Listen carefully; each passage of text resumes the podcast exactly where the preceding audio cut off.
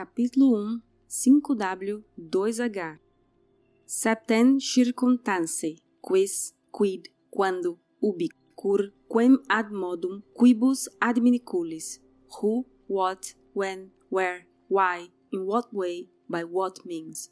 Em qualquer investigação, há um conjunto inicial de questões a serem respondidas ao investigar qualquer fato.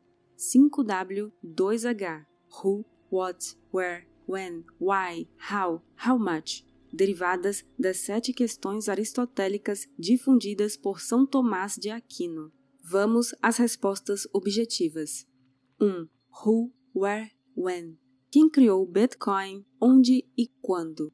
O Bitcoin foi proposto em um artigo Bitcoin, a Peer-to-Peer -peer Electronic Cash System, enviado por um participante que utilizava o pseudônimo de Satoshi Nakamoto em 2008, em um grupo de e-mails de cypherpunks. Em 18 de agosto de 2008, o domínio bitcoin.org foi registrado. Em 31 de outubro, o white paper publicado e em janeiro de 2009 o código aberto foi divulgado, momento em que o sistema começou a rodar com a mensagem The Times 3 de janeiro de 2009, Chancellor on brink of second bailout for banks, registrada no primeiro bloco em 3 de janeiro de 2009. Nesse grupo congregavam os primeiros cypherpunks, experts em criptografia e ativistas do austro-libertarianismo, e em decorrência disso, o espaço era utilizado por alguns de seus participantes como meio de divulgação e teste de softwares abertos e descentralizados, em grande parte como resposta aos abusos reincidentes por parte dos governos dos seus privilégios de senhoriagem e monopólio de emissão de moeda. Os integrantes desse grupo sabiam que o domínio da criptografia pelo indivíduo médio era um fator fundamental para evitar o totalitarismo, como fica claro no manifesto cripto-anarquista de Timothy C. May. Os austro-libertários, como diversos grupos liberais clássicos e conservadores, até o desenvolvimento do Bitcoin, sempre defenderam o Gold Standard, o princípio de limitação da emissão de moeda às reservas de ouro de cada país, que evita a inflação e preserva o valor da moeda corrente. Usualmente, as civilizações em colapso acompanharam políticas destruidoras de valor, como tabelamento de preços e déficit sistemático, que só foram possíveis por meio da diluição do valor da moeda, desde o Edito Máximo de 301 a.C., homólogo à tabela da Sunab em Roma, com a diluição exponencial dos denários, desde Diocleciano e Nero até as práticas semelhantes nos governos de Nixon, Sarney, Kirchner, Maduro e Chávez.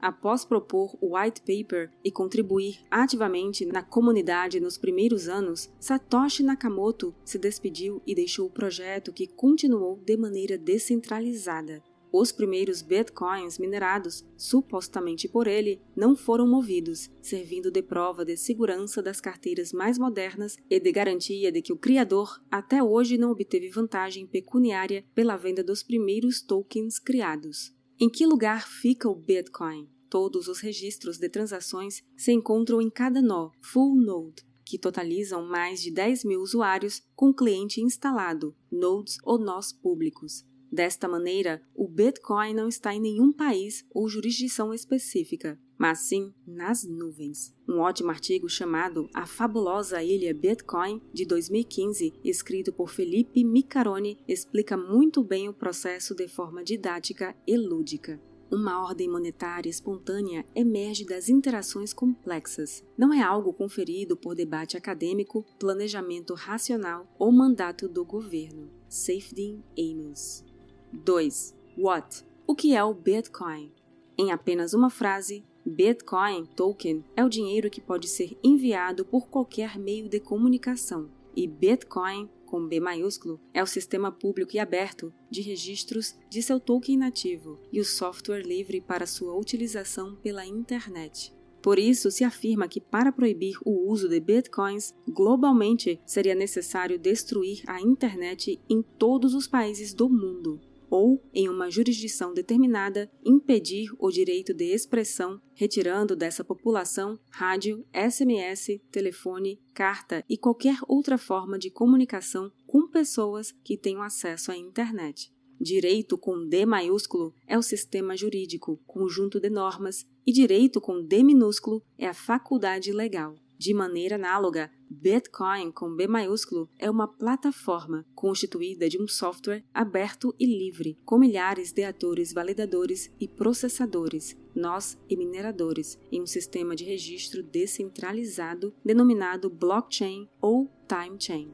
Esse sistema já consome mais energia que vários países e possui o maior poder de processamento do planeta, cerca de 89 milhões de terahashes por segundo em maio de 2021, cerca de 100 vezes maior que os servidores do Google. O Bitcoin como sistema é composto por a. nós ou nodes atores que mantêm os registros das transações passadas, memórias, registrando e validando todas as transações. B. Mineradores, processadores remunerados com os novos bitcoins, subsídio e taxas voluntárias, FIIs, por disponibilizar poder computacional para processar transações e garantir segurança da rede. E C. Usuários, entes que usam o sistema enviando e recebendo saldos. O Bitcoin com B minúsculo é a unidade básica do sistema, token, com a qual são pagas taxas ou FIIs para uso e com a qual os serviços de mineração são remunerados. O Bitcoin é o dinheiro digital, ouro 2.0, dinheiro mágico da internet. Moeda sem terceiro de confiança, sem garantia de Estado, Banco Central, empresa, CEO, nem servidor central baseada não em entes, mas na confiança e motivações no sistema descentralizado de governança e no software proposto por Satoshi Nakamoto, operacional há mais de 11 anos. O Bitcoin tem três funções inatas. É sistema de comunicação global, incensurável, público e perpétuo, que garante a faculdade de troca de informações e registro público de dados fora de qualquer controle estatal, é sistema de pagamentos que não está sujeito a jurisdições nacionais, o que inviabiliza, na prática, controles de capitais, incluindo no mercado internacional os bilhões de indivíduos sem acesso a serviços bancários. É plataforma de manutenção de saldos como reserva de valor, que apresenta certas características de dinheiro superiores ao ouro e a qualquer reserva de valor anteriormente adotada libertando seus usuários de expropriações e tributos involuntários, mesmo após a sua morte, incluindo aí até mesmo a senhoriagem e a inflação. Fernando Urres, em 2014 e 2015, publicou no Infomoney dois textos fundamentais para a popularização no Brasil: 10 formas de explicar o que é Bitcoin e guerra ao dinheiro, juros negativos e a crise na Grécia. O Bitcoin não é uma democracia, ele utiliza um padrão de governança superior de decisões por unanimidade, em que não há sanções violentas, mas apenas motivações baseadas em teoria dos jogos e teoria das escolhas racionais. Essas características o tornam um sistema dominante para comportamentos cooperativos e inibem financeiramente o oportunismo. Satoshi demonstra que a quantidade é uma qualidade em si mesma, quando define o Bitcoin como uma mercadoria que tem potencial de valor derivado da raridade e da transportabilidade. Em livre tradução, como um experimento mental, imagine que houvesse uma base metal tão escassa quanto o ouro, mas com as seguintes propriedades: cor cinza, não é um bom condutor de eletricidade, não é particularmente forte nem dúctil ou facilmente maleável, não é útil para nenhuma finalidade prática ou ornamental, mas tem uma propriedade mágica especial. Pode ser transportada por um canal de comunicação. Se de alguma forma adquirisse algum valor por qualquer motivo, qualquer pessoa que desejasse transferir riqueza a uma longa distância poderia comprar um pouco, transmiti-lo e pedir ao destinatário que o vendesse. Satoshi também deixa claro nos fóruns, no white paper e não apenas no bloco Gênese que o Bitcoin foi criado para a eliminação dos problemas do terceiro em pagamentos digitais e da degradação da moeda convencional. Segue em livre tradução. Eu desenvolvi um novo sistema de e-cash P2P de código aberto chamado Bitcoin, completamente descentralizado, nenhum servidor central, sem partes confiáveis baseado em prova de criptografia em vez de confiança. Problema com moeda convencional é degradação. Como ilustrado, o Bitcoin é uma combinação de várias tecnologias e conceitos. economia, teoria monetária, teoria dos jogos, criptografia, computação, redes distribuídas e outras, como fica demonstrado no white paper escrito pelo idealizador Satoshi Nakamoto. Como demonstrado por Parker Lewis, a compreensão do Bitcoin é um processo lento, assim como a construção de uma infraestrutura em um ciclo virtuoso ilustrado pelo esquema. Logo que o usuário iniciante, noob, entende o que é o Bitcoin, algumas questões acerca de sua natureza são típicas. Bitcoin é pirâmide? Qual o lastro do Bitcoin? Bitcoins vão substituir totalmente as fiats, moedas estatais? O Bitcoin não foi hackeado ou fraudado? Será destruído pela computação quântica? Quando eu morrer, para onde irão meus bitcoins? Era vantagem comprar no início, não agora. Não é melhor comprar a shitcoin que custa apenas um satoshi em vez de bitcoin? Bitcoin é pirâmide? Bitcoin é ilegal?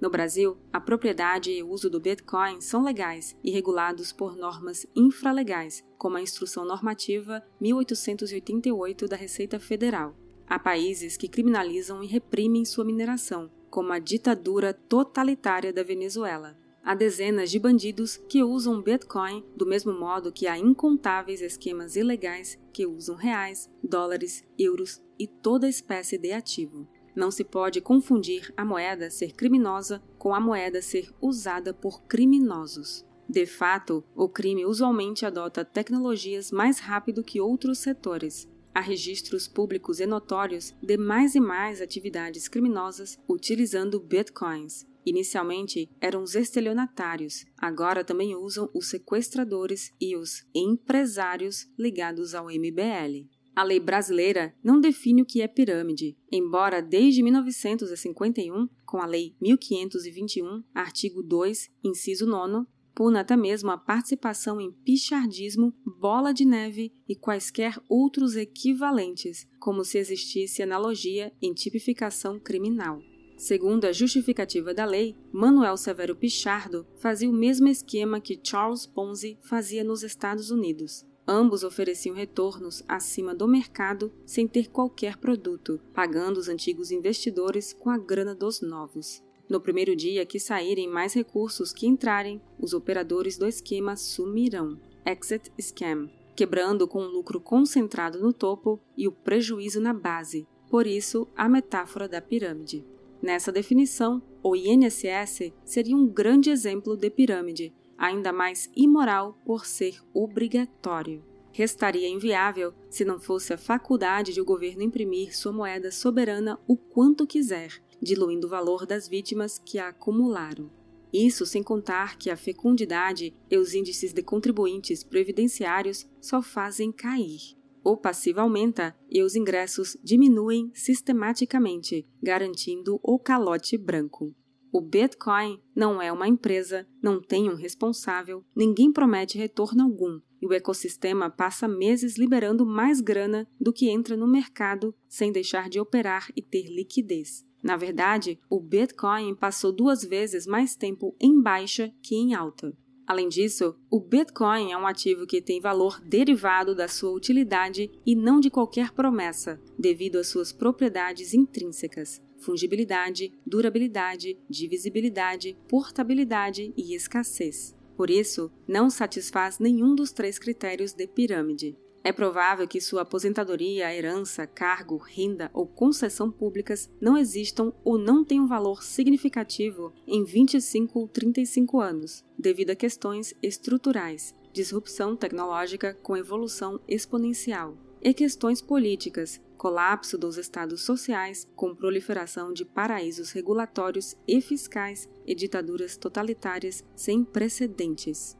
É melhor para quem é credor, presente ou eventual, do Estado, nem que seja de expectativa de direito, ter 5 a 10% do patrimônio em Bitcoin ou arriscar a perda total apostando tudo na solvência futura e eventual de devedor que já é insolvente. Talvez o Bitcoin não exista mais em 20 anos, mas, se ele existir, servirá de hedge devido às suas características idiosincráticas e à baixa correlação com ativos convencionais, que justificam a tese de nova classe de ativo. Qual é o lastro do Bitcoin? O Gold Standard deu errado todas as vezes em que foi tentado, até o choque de Nixon em 1971 e o fim do acordo de Bretton Woods. Em todas as vezes que algum governo ou banco emitiu, por tempo ou volume significativos, moeda escritural ou IOU, IOU, supostamente conversível em ouro, houve calote formal ou branco. Esta é a razão de o Bitcoin ter sido criado. Sistemas baseados em confiança falharam sistematicamente por milênios. Lastro como garantia de escassez é o software que limita sua emissão e seu sistema de governança para que cada nó siga a regra que quiser. Se eventualmente usuários decidirem que a emissão de bitcoins vai aumentar ou quiserem mudar qualquer outra regra, aqueles que não concordarem podem continuar rodando seus nós com as regras originais, gerando um fork ou divisão da rede, como ocorreu mais de uma dezena de vezes, como o Bitcoin Cash e o Bitcoin Gold. Até hoje, todos os forks deram prejuízos aos dissidentes e lucro aos holders, que desovaram as moedas grátis nas primeiras horas em que eram listadas. Lastro como valor-utilidade é derivado das suas funções, reserva de valor imune à expropriação, transações, controles de capitais e sistemas de registro e comunicações incensuráveis, e é diretamente proporcional a abusos estatais em tabelamento de preços, censura, expurgos, diluição da moeda, controles de capitais e déficits em orçamentos públicos. Por isso, acredita-se que, se o Gold Standard fosse respeitado, o Bitcoin nunca existiria. Lastro como conversibilidade é a possibilidade de usar o token para fazer transações e registros públicos, graças aos bilhões em investimentos irrecuperáveis em ASICs dos mineradores, profissionais comprometidos, empresas do ecossistema e toda a infraestrutura. As moedas fiduciárias não têm lastros de conversibilidade quando não estão em regime de paridade com outra fiat ou com emissão limitada por Currency Board, e não têm lastro como garantia de escassez, só tendo algum valor porque os tributos têm que ser pagos em fiat e devido ao curso forçado, legal tender, a obrigação legal de as vítimas aceitarem a moeda como pagamento ou sofrerem violência. Bitcoin vai substituir as moedas estatais? Como ilustrado na figura Tendências de Adoção, existe uma série de passos para um ativo se tornar moeda mundial plena. A tendência, seguindo o caminho dos ativos já usados como moeda, seria substituir, primeiro, parte do mercado do ouro, depois, paraísos fiscais e offshores, então, imóveis, ações e títulos como reserva de valor. Os ativos que seguiram essa progressão evoluíram por séculos. Não sabemos se, no nosso tempo de vida, o Bitcoin substituirá as moedas nacionais. Se alguns governos fizerem reservas em Bitcoin, nem que seja através de expropriação, desapropriação ou tributação, talvez algumas moedas nacionais sejam lastreadas em Bitcoin e durem mais uma ou duas gerações. Em um de seus interessantes insights, Robert Breedlove deixa claro como moedas que funcionam como reserva de valor modificam o comportamento dominante de seus usuários. O dinheiro capitalista do livre mercado, Bitcoin e ouro, incentiva a economia, já que a escassez gera apreciação e atenua as distorções do mercado, assim moralizando-o. Já a moeda socialista, moeda fiduciária, fiat, incentiva o endividamento, à medida que a inflação diminui os encargos das dívidas reais. Por esse motivo, existe a tese de que o uso generalizado do Bitcoin provocará uma revolução ou renascimento moral, tecnológico e material. Mircea Popescu, desde 2012, advoga o oposto, que Bitcoin é a coisa mais conservadora neste planeta desde Jesus, vez que vai restaurar lei natural, moralidade, propriedade, liberdade e instituições naturais, como expresso no meme Bitcoin Fixes This. Cristo mudou o mundo, mas afirmou que não vinha mudar a lei, Antigo Testamento, mas sim para fazê-la ser cumprida.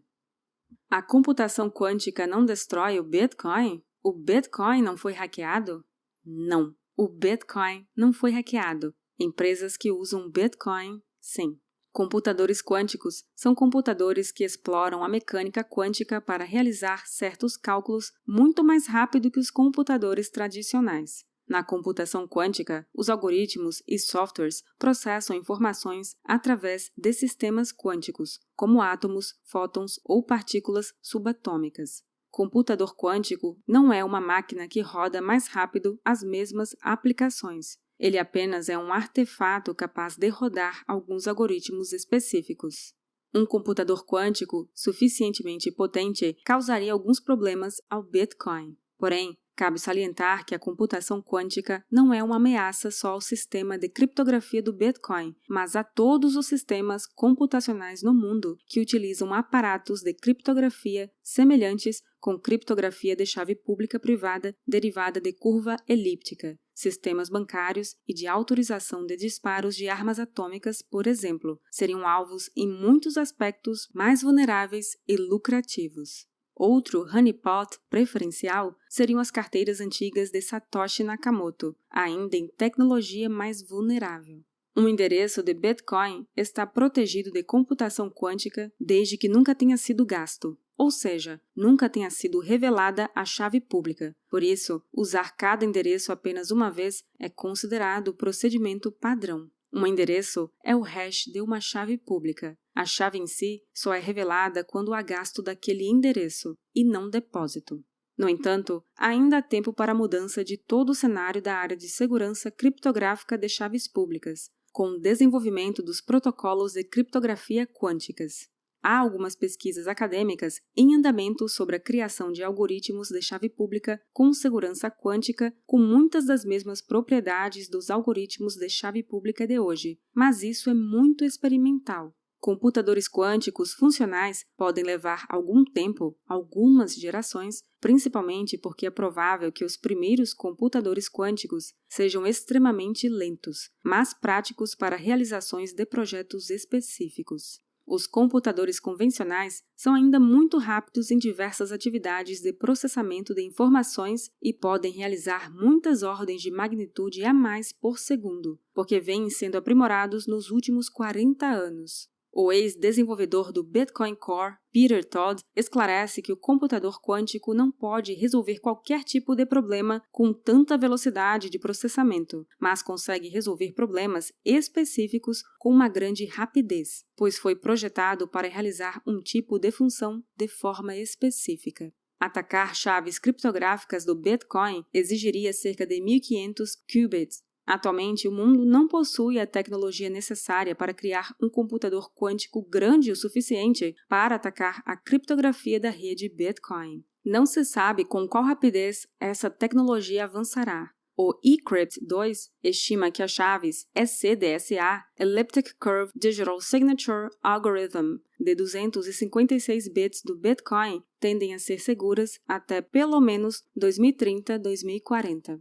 O Bitcoin já possui alguma resistência quântica embutida que proporciona uma mitigação necessária. Se você usar apenas endereços Bitcoin uma vez, o que sempre foi a prática recomendada, sua chave pública SCDSA só será revelada quando você gastar Bitcoins enviados para cada endereço. Um computador quântico precisaria ser capaz de quebrar sua chave no curto espaço de tempo entre o momento em que sua transação é enviada pela primeira vez e quando ela entra em um bloco. Entretanto, precisar-se-iam de décadas para que um computador quântico quebrasse uma chave criptográfica de Bitcoin, que, com as melhores práticas, só ficaria vulnerável por minutos. Em outras palavras, segundo os experts, os medos sobre a computação quântica são exagerados, e apesar dos avanços nesta área, os engenheiros e cientistas ainda não sabem como criar um computador quântico suficientemente complexo a ponto de hackear o Bitcoin.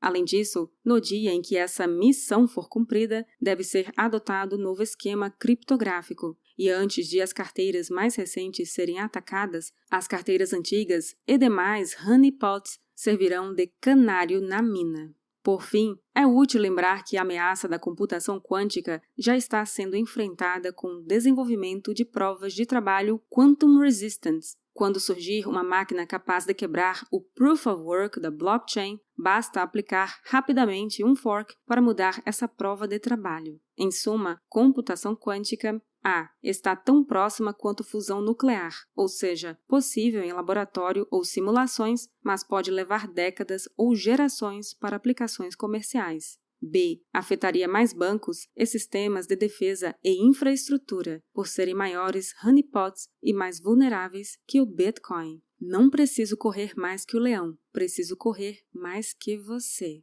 C. Afetaria primeiro o milhão de bitcoins atribuídos a Satoshi em endereços antigos e milhares de bitcoins em endereços usados, e eles não ligam, temos canários na mina e D poderia deixar de ser uma ameaça ao Bitcoin com atualização, já que é um software. Quando eu morrer, para onde irão meus Bitcoins?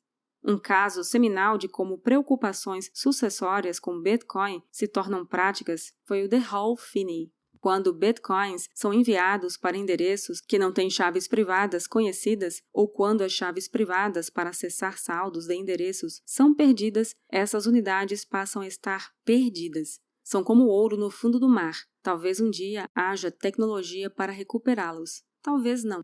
Há diversas estimativas forenses indicando entre 2,8 e 3,8 milhões de tokens perdidos, inacessíveis provavelmente para sempre, aumentando a escassez e o valor das demais unidades. Respondendo à questão, se você morrer, os bitcoins vão para onde você quiser. Algumas possibilidades básicas podem ser enumeradas. A. Podem não ir para ninguém, enriquecendo o resto da comunidade, se você não deixar informações de como recuperar suas chaves privadas e senha, como único ativo que pode levar consigo para o túmulo. B. Podem ir para seus sucessores, legalmente, como qualquer saldo bancário, se tiver depositado em plataforma com KYC, Know Your Customer, como alltime.info. C. Se a chave privada estiver impressa em papel, sem estar criptografada, quem tiver a posse material do papel passará a ser o proprietário dos bitcoins. D. Se estiver impressa em paper wallet criptografada, os bitcoins só serão acessados por quem detiver a chave e a senha. Por isso, alguns bitcoiners informam aos sucessores como descobrir a senha e a chave, ou dão a senha a algumas pessoas e o acesso às chaves a outras é se baixaram o wallet no celular, ao recuperar o aparelho com senha, recuperam-se os bitcoins. Ou F. Se for encontrada hardware wallet, quem souber a senha e tiver posse do aparelho poderá acessar os bitcoins. Ou seja, Bitcoin dá liberdade de planejar a sua sucessão mesmo fora dos limites legais de disposição. Se o usuário não revelar a potenciais sucessores que têm bitcoins, nem deixar nenhuma forma de eles descobrirem, é porque não quer que eles fiquem com nada. Existe um dilema trade-off entre segurança e praticidade. Quanto mais acessíveis os bitcoins, menos seguros. Por isso, são mais confiáveis plataformas que mantêm quantidades maiores de saldos offline, cold wallet, e menos online, hot wallet sem contar os meios de aumentar segurança com time lock, saldos bloqueados por certo tempo, e multisig, exigência de múltiplas assinaturas para movimentação. Exemplos extremos são os de quem concreta partes da seed, mnemônicos, em imóveis diferentes, exigindo tempo e acesso a ambos os imóveis para acessar os bitcoins, ou de quem concreta a seed, 3 a 24 palavras, usualmente criptografada em sua casa, informando pessoas de sua confiança que não têm acesso a SID a senha para descriptografar tal sequência. Esquemas de multisig, que exigem quatro ou cinco assinaturas de um total de sete, são usuais e permitem à família ou à sociedade empresarial continuar tendo o controle dos bitcoins por maioria, mesmo com morte ou dissidência simultânea de dois ou três atores, embora contenha risco no cenário de morte simultânea da maioria das partes, o que também pode ser mitigado pelo backup físico de suas chaves, nem que seja em cofre ou concretado em sua casa. Uma simplificação da solução multisig é o Shamir's Secret Sharing Scheme, disponível até mesmo em hardware wallets mais modernas. Shamir Scheme permite que a maioria das pessoas que possuem partes da senha acessem o total dos saldos, sejam conjuntos de 2D3, 3D5 ou 4D7. Assim, se você der uma senha dessas à sua mãe, uma à sua esposa e uma a seu testamenteiro, seriam necessários dois desses três para sacar o saldo, não havendo perda mesmo com mortes simultâneas sua e de mais um deles.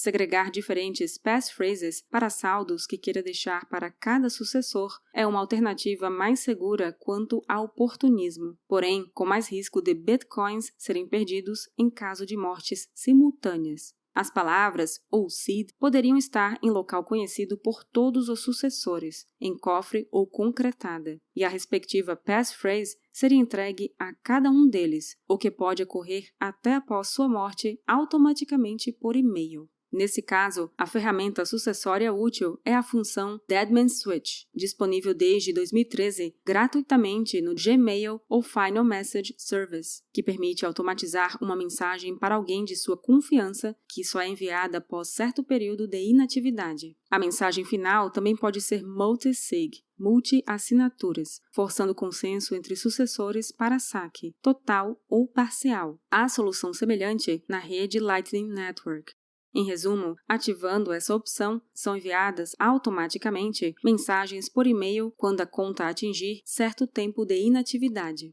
Desta maneira, pode expressar suas últimas vontades, dando as instruções a seus sucessores de como acessar seus ativos, informando senhas e saldos ou onde encontrá-los apenas para os beneficiários, sejam herdeiros ou legatários. É vital lembrar que pode ser disparado antes de sua morte, caso fique à deriva, preso, hospitalizado, em cativeiro ou por qualquer outro motivo sem acesso à conta. Até o desenvolvimento do Bitcoin, não existia bem que não pudesse ser tomado à força, nem ativo cujo titular pudesse garantir que não fosse adquirido por ninguém após sua morte. Por isso, as nuvens mudaram o jogo. A criptografia é uma arma de guerra desde sua criação. Seu uso, nesse caso, inviabiliza a vitória por pura violência e força bruta.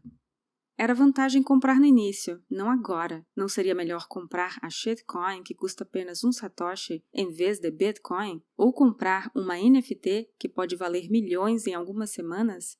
O valor de ativos que geram fluxos de caixa é calculado pelo fluxo de caixa esperado, descontado pelos riscos e pela taxa de juro de mercado. O valor de commodities é normalmente correlacionado à sua escassez, como previsto no modelo do Stock to Flow. Por isso, pretender ganhar mais comprando altcoin que Bitcoin é o mesmo que pretender ganhar mais comprando cobre, alumínio ou ferro do que ouro. É possível aumentar seu patrimônio em ouro fazendo trades com prata, mas no longo prazo, ao longo dos últimos 3 mil anos, quem manteve posições em prata por gerações seguidas invariavelmente perdeu poder de compra medido em ouro. A chance de uma altcoin substituir o Bitcoin é a mesma de outro metal substituir o ouro. A prata na idade do bronze valia um sexto do grama do ouro, em Roma, um dozeavos. Nos padrões bimetálicos, um 16 avos, e desde a década de 1980 varia entre 1 35 avos e 1 125 avos. Realmente, uma curva de baixa de mais de 3 mil anos. Estimativas de abundância de prata e ouro variam entre 1 para 16 e 1 para 18 na crosta terrestre. Entretanto, as relações de valor e escassez marginais não são lineares, mas exponenciais. Uma comparação semelhante pode ser feita observando o índice de dominância do Bitcoin, excluindo stablecoins e scams com volumes e cotações manipuladas. Altcoins são exponencialmente mais arriscadas que Bitcoin e a maioria delas virou pó ou tende a virar após os controladores venderem o suficiente de suas posições. Entre maximalistas, é crescente o entendimento que altcoins eram necessárias no início como testnets, redes para testes de inovações, ou camadas alternativas para envio de valores quando FIIs estivessem altas, Porém, com soluções off-chain, segunda camada e sidechains, essa demanda não existiria mais, e as altcoins seriam hoje apenas ataques de engenharia social contra o Bitcoin, ou, mais especificamente, contra detentores de BTC sem estrutura para mantê-los. A única função intacta das altcoins é a de redundância, de manter sistemas ativos caso o Bitcoin pare de funcionar, por qualquer motivo, e para testar conceitos em redes de menor valor. De fato, há muitos fatos fundamentando alegações de que criadores em série de dezenas de shitcoins acumulam bilhões de dólares em assets sem investir nada além de promessas. Evidências de golpes na criação de novas moedas são adoção de Proof of Stake, esquema para remunerar quem já possui saldos, subsídio para desenvolvimento, vinculação de novas moedas para projetos que seriam aprovados por maioria, que são os próprios fundadores, e pre-mine, ou seja, remuneração em milhares de tokens pela ideia de criar a moeda. Grande parte das pessoas que ganham na loteria termina pior do que se não tivesse ganhado. Perdem sua família, emprego, desperdiçam o prêmio e, no final, terminam mais pobres do que eram. Ter Bitcoin é ganhar na loteria aos poucos, só que a maioria das pessoas que obtém grandes valorizações por ausência de estrutura mental, emocional e familiar perde tudo, seja com meretrizes, cocaína e luxos absurdos, seja vendendo tudo para recomprar mais barato depois, confirmando que, em geral, depois é nunca, ou mesmo comprando shitcoins para aumentar o número de bitcoins. A maioria das shitcoins já virou pó. Mais de 90% dos forks do Bitcoin morreram. Ninguém minera e nem há mercado para negociar esses tokens. Esses golpes geram lucro aos seus criadores, principalmente por pré-mineração, e às corretoras, tanto em FIIs quanto cobrando para listar as shitcoins, invariavelmente. Alguns especuladores também lucram esperando comprar para vender quando subir. Porém, eventualmente não sobe mais e os últimos a adquirir perdem tudo. É um jogo de soma negativa, mais riqueza é perdida que produzida, e a maioria absoluta dessa riqueza é capturada pelos golpistas e exchanges, shitcoin cassinos. A casa nunca perde. Quando alguém disser que ganhou dinheiro com Ether, Dodge, Shiba ou Ripple, lembre-se que muita gente também ganhou com Telex Free, Bebon, Atlas Quantum, GBB, Miner World, Ronaldinho 18K ou em ações memes. Se shitcoins não são alternativas, como diversificar? Graças a mercados futuros de Bitcoin, é possível fazer cash and carry, travando ganhos acima de 30% ao ano em dólar nos mercados de alta. Também se pode obter renda em dólar ou ouro com taxas de funding e lending de stables. Infelizmente, não existe investimento em ambiente de juro real negativo, apenas hedge ou perda fixa ou variável. Ler este livro, o Bitcoin Red Pill, é diversificar, investir tempo em sua educação real. Alternativas de diversificação também são investir em sua produtividade, em negócio próprio, em suas habilidades e networking ou relações sólidas, como criar filhos dispostos e capazes de ser úteis. Como Saylor deixa claro, quando você sabe qual a solução para um problema de engenharia, diversificar é vender o vencedor para comprar perdedores. Na dúvida, pesquise no ranking dos bilionários quantos concentraram mais de 90% em apenas um ativo: Musk, Bezos, Gates. E quantos diversificaram. Seja grato. A oportunidade de trocar papel colorido lastreado em honestidade de político por dinheiro de verdade logo vai acabar. Quem veio na primeira onda pôde ter milhares, na segunda, centenas, na terceira, dezenas e na quarta vão ser unidades ou mesmo frações. Muita gente perdeu mais de 90% de sua riqueza investindo em shitcoins ou confiando em desconhecidos para fazer a custódia de suas moedas. Esteja aberto a aproveitar a oportunidade que você tem ou a desperdiçará. E lembre-se: not your keys, not your coins. Sem gratidão, você não recebe nada. Para receber algo de valor, precisa estar aberto a aceitar. Para estar aberto, precisa reconhecer o valor do que vai receber e, como uma graça, a oportunidade. Esse é um dos fatores bilionários identificados por Napoleon Hill.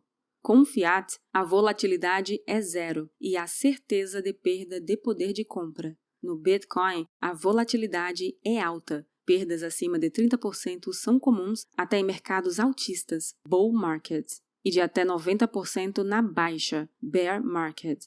Entretanto, seu retorno médio na década é superior a triplicar a cada ano, 200% ao ano, em dólar. Prefere volatilidade ou certeza de perda? O maior legado não é material. As coisas mais baratas são pagas em fiat ou dinheiro. As coisas realmente valiosas são pagas com seu tempo de vida, honra, saúde ou oportunidade, e é de natureza moral, emocional, espiritual e educacional. Não existe almoço grátis.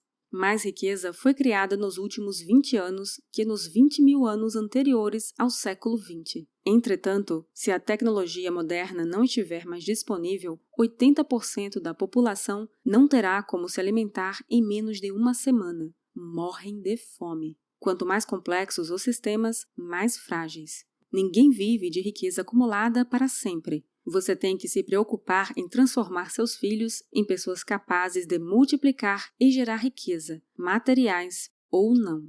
O comunismo é a escravidão suprema, e para ser escravo é essencial que não tenha família, Deus ou legados. Isso que vai acontecer se falharmos. Se você tem a Deus, família ou sabe de onde veio, não é escravizado.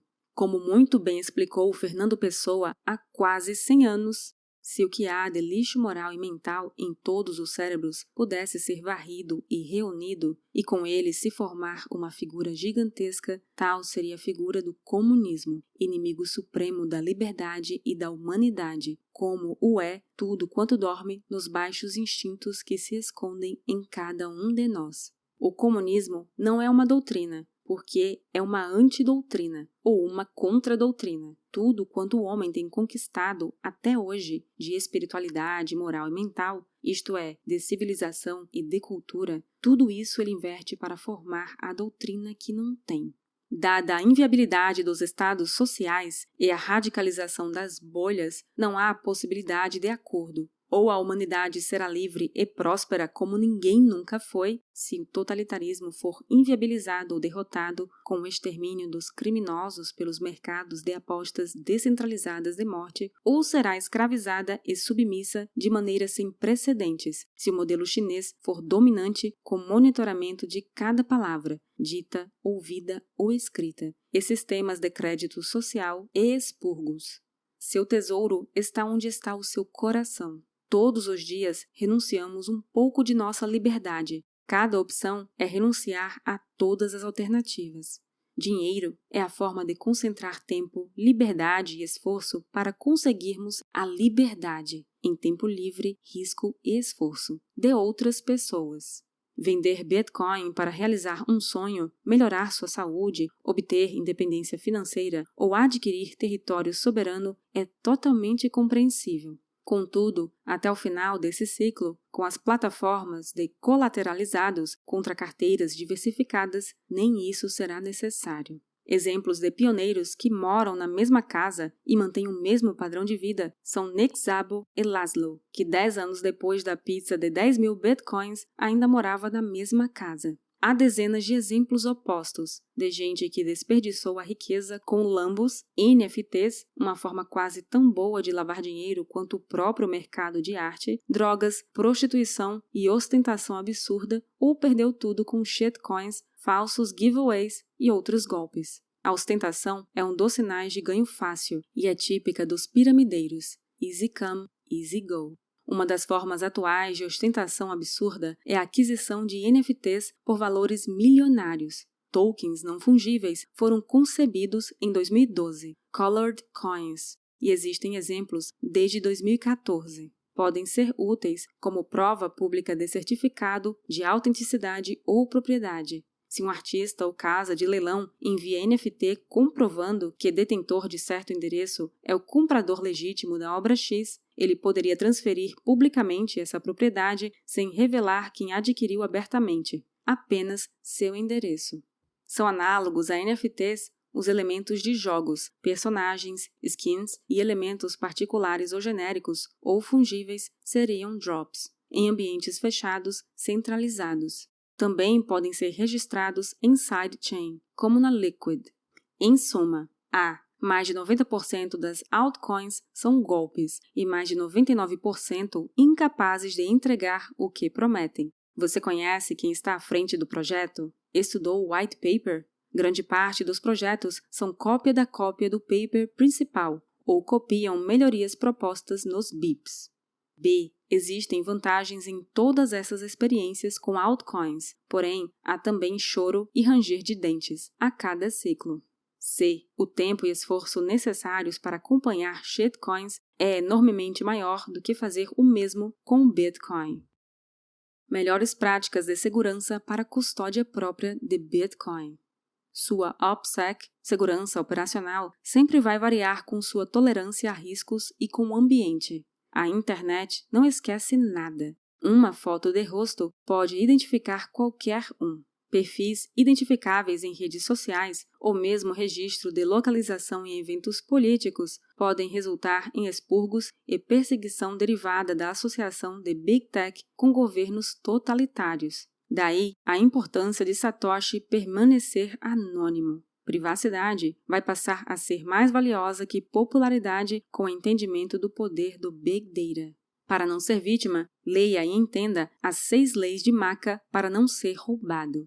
Se sua bag for menos de 10% do seu patrimônio total, manter hardware wallet bem guardada com seed, com passphrase em múltiplos imóveis, em caso de incêndio, por exemplo, ou em chapa de aço, como da StackBit ou seed plate da CoinKite, em lugar seguro, é normalmente o suficiente. Se seu investimento em BTC for para as futuras gerações, ou for mais de dois ou três anos de sua renda, ou mais de 50% de seu patrimônio, manter em hardware mais de 10 a 20% dos saldos é loucura, mesmo com plausible deniability. Melhor prática, no caso, é deixar os hardwares todos resetados, até para pensar bem antes de mover e mandar para Elon Musk em falso giveaway, ou pior, dar a senha sob ameaça, coação e constrangimento. Range Attack situação que, ganhando tempo, pode até mesmo conseguir janela de oportunidade para matar sequestradores, já que sabe que se eles te matarem, perdem a possibilidade de acesso aos bitcoins. Para grandes quantias, ideal é deixar de 60% a 90% em code. Pode ser multi-sig, tipo Shamir's Secret Sharing Scheme, em que três de cinco partes têm que concordar para mover, até mandando para os parentes as palavras em arquivo criptografado por e-mail. Pode ser uma paper e uma chapa de aço, com passphrase e em locais diferentes. Mais simples, se não tiver um monte de herdeiros, é dar a um parente cópia das palavras e a outra pessoa ou pessoas partes a passphrase. Por exemplo, seed para a mãe ou pai e uma passphrase para a esposa ou marido para acessar metade e uma passphrase para padrinho para acessar metade para dar aos filhos adultos ou aos pais se estiverem em real dificuldade. Se sua mãe achar que sua mulher te matou, ela impede perpetuamente que a cônjuge acesse os bitcoins mas ambas podem legar as referidas chaves a netos após a morte da outra. Se sua mãe, esposa e compadre entrarem em conluio para te roubar, realmente Bitcoin não vai ser sua maior preocupação.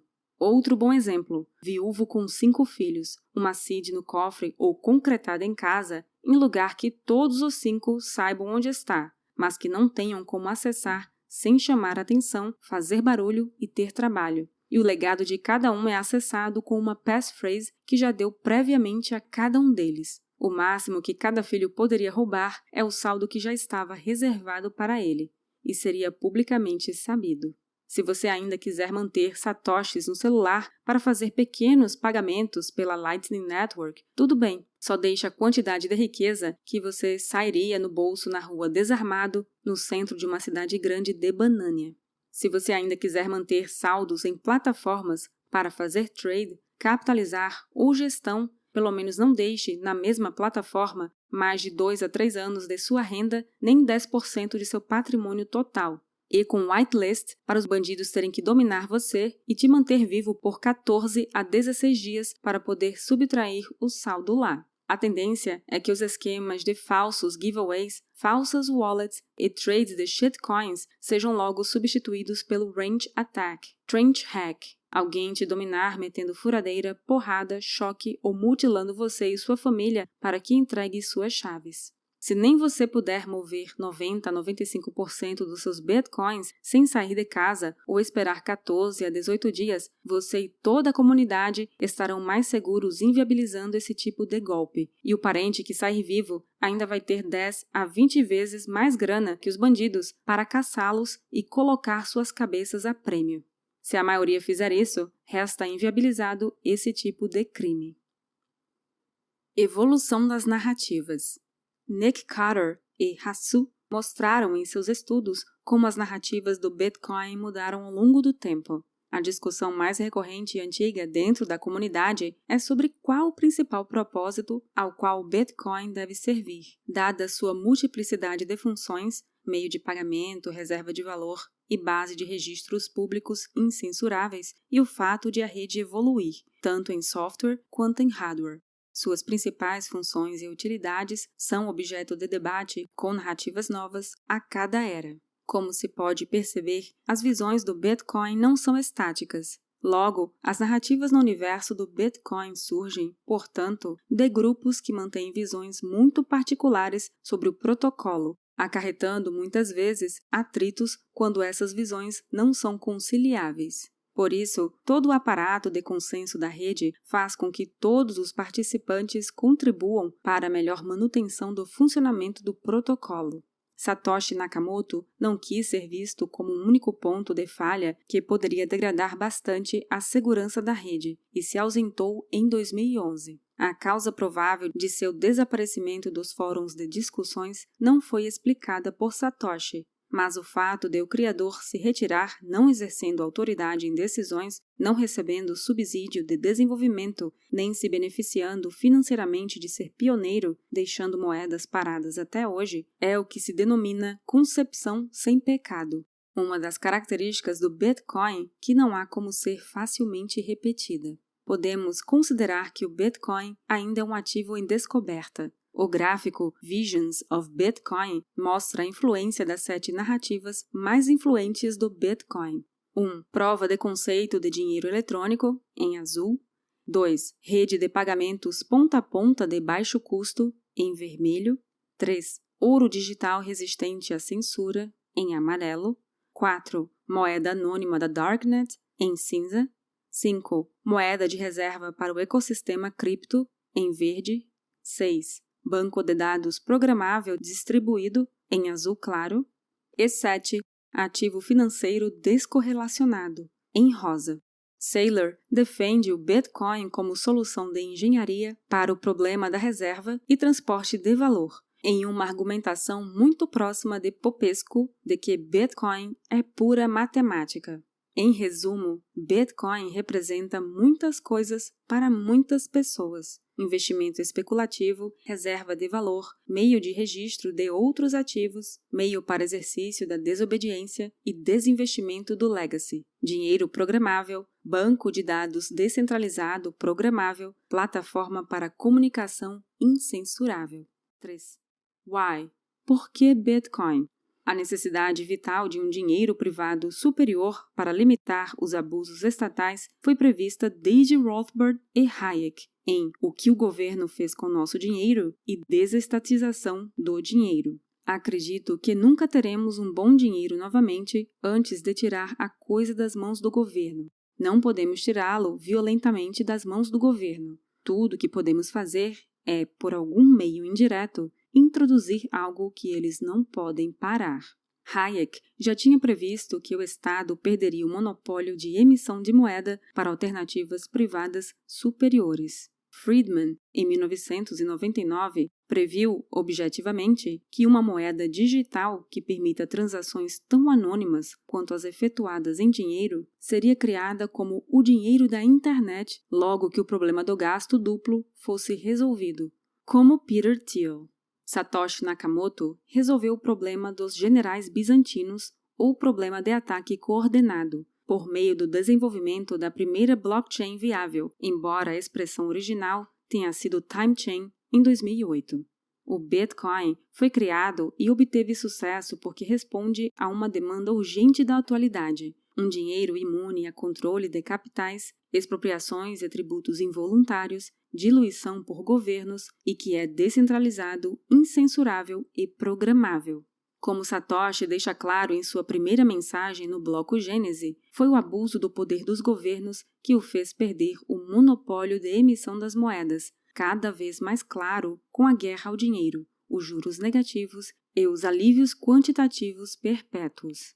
Satoshi Nakamoto, em seu artigo Referência, reconhece as contribuições de autores e tentativas anteriores de criptomoedas e sistemas descentralizados. Hashcash de Adam Beck e B-Money de We Die. O Bitcoin não foi a primeira criptomoeda nem a primeira tentativa de sistema de pagamentos eletrônicos descentralizados. Porém, foi a primeira a ter sucesso por conjugar soluções criadas até então, aprendendo com os erros das tentativas anteriores. Foi a solução necessária no momento certo. Uma breve história monetária. O porquê do Bitcoin é a história da moeda, a falência de todos os sistemas monetários já tentados, sejam fiat ou gold standard, falhos em honrar promessas e manter valor no longo prazo, por motivações oportunistas intrínsecas. A moeda é adotada, mesmo em sistemas falhos, porque soluciona o problema da dupla coincidência de desejos entre pessoas que desejam trocar entre si suas posses. Riqueza é subjetiva e criada do trabalho ou comércio. Então, é possível que todos estejam em melhor condição meramente redistribuindo bens para os entes que os valorizem mais. Assim, há mais trocas quando existe moeda em vez de mera permuta direta de bens, que podem não ser divisíveis, duráveis nem transportáveis. O fim do acordo de, de Bretton Woods em 1971, ou seja, o abandono do padrão ouro, Gold Window, tornou quase todas as moedas do mundo totalmente fiduciárias, fiat money. Uma vez que os governos puderam imprimir moeda de maneira ilimitada, a moralidade política entrou em decomposição, tanto na distribuição do welfare quanto na ampliação brutal de poderes dos governos, como no warfare, estatização da guerra. Os resultados desses processos são mais guerras, mais gastos fora das capacidades arrecadatórias diretas dos governos e mais corrupção, uma vez que motivações oportunistas e consumistas a entes privados passam a ser dominantes, dos beneficiários de welfare que desistem de trabalhar até os bilionários que se dedicam apenas à captura administrativa. Do indigente ao bilionário, só vale a pena o oportunismo.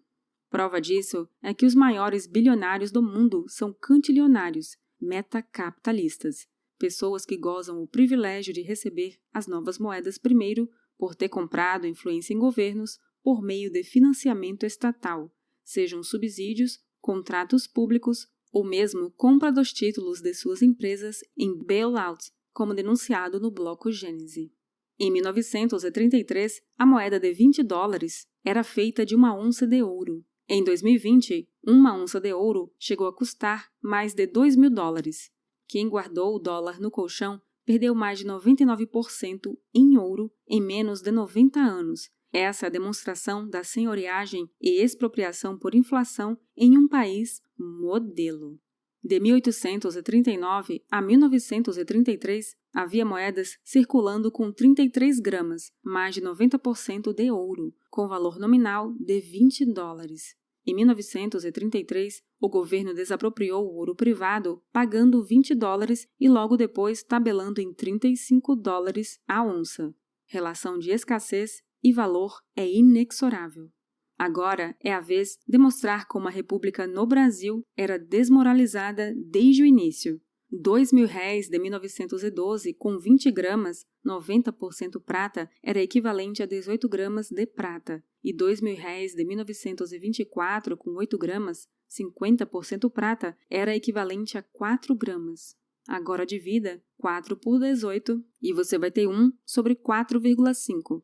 Em 12 anos, os réis foram diluídos em quase cinco vezes, isso porque ainda existia lastro em metal. Atualmente, a diluição é ainda maior e os juros negativos destroem qualquer patrimônio do poupador honesto no Legacy. Se você tem investimento em bolsa bolivariana, como a B3, pergunte a si mesmo quantas empresas abertas existiam em Banânia, ou outro estado de exceção bolivariano, em 1924 e em 1984. E entre essas, quantas não viraram pó?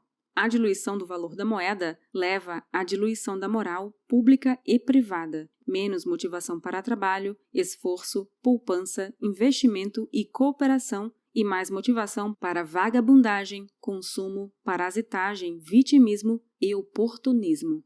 Por isso, se o Bitcoin sobreviver mais 10 anos, haverá um renascimento moral, material e tecnológico. O ápice das distorções veio a partir da crise do subprime nos Estados Unidos em 2008, com as políticas de alívios quantitativos, quantitative easing, eufemismo para criar dinheiro do nada em quantidades sem precedentes, que impuseram um tabelamento no preço mais importante na sociedade, o juro, preço da moeda.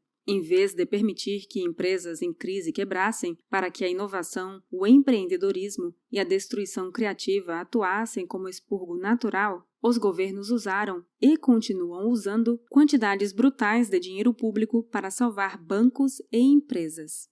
Essa atuação aumenta a desigualdade social ao inflar o valor dos ativos, reduz o crescimento econômico ao reduzir as motivações para poupança e trabalho e produz as distorções que inviabilizam a continuidade dos estados sociais, como previsto em O Caminho da Servidão de Hayek desde 1944. Como diversas civilizações, os romanos também destruíram seu império, degradando sua moeda.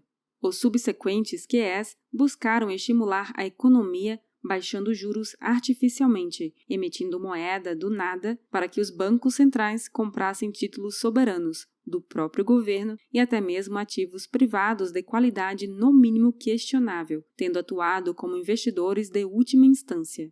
Atualmente, 70% dos ETFs, fundos de índices que compram ações e títulos, no Japão, pertencem a entes públicos, e o BC suíço é um dos principais acionistas da Exxon, Microsoft, Google, Facebook e Apple. O desempenho desse papel extremamente atípico por parte dos bancos centrais explode as suas bases monetárias e endividamento, comprometendo sua idoneidade regulatória. BCs são donos das entidades a que pretendem fiscalizar e distorcendo motivações ao superestimular a ociosidade e o consumismo e ao reprimir a poupança e a produção orientada às reais necessidades do mercado. Diversas empresas nunca apresentaram lucros por mais de uma década, como Amazon, Netflix e Uber, sem contar as obras faraônicas e sem qualquer cabimento financeiro do milagre chinês. Metade do crescimento do mundo desde 2008 ocorreu na China, onde abundam dezenas de milhões de residências vazias e milhares de obras e empresas zumbis. Tudo isso só existiu graças a essas distorções decorrentes do juro negativo e dos alívios quantitativos.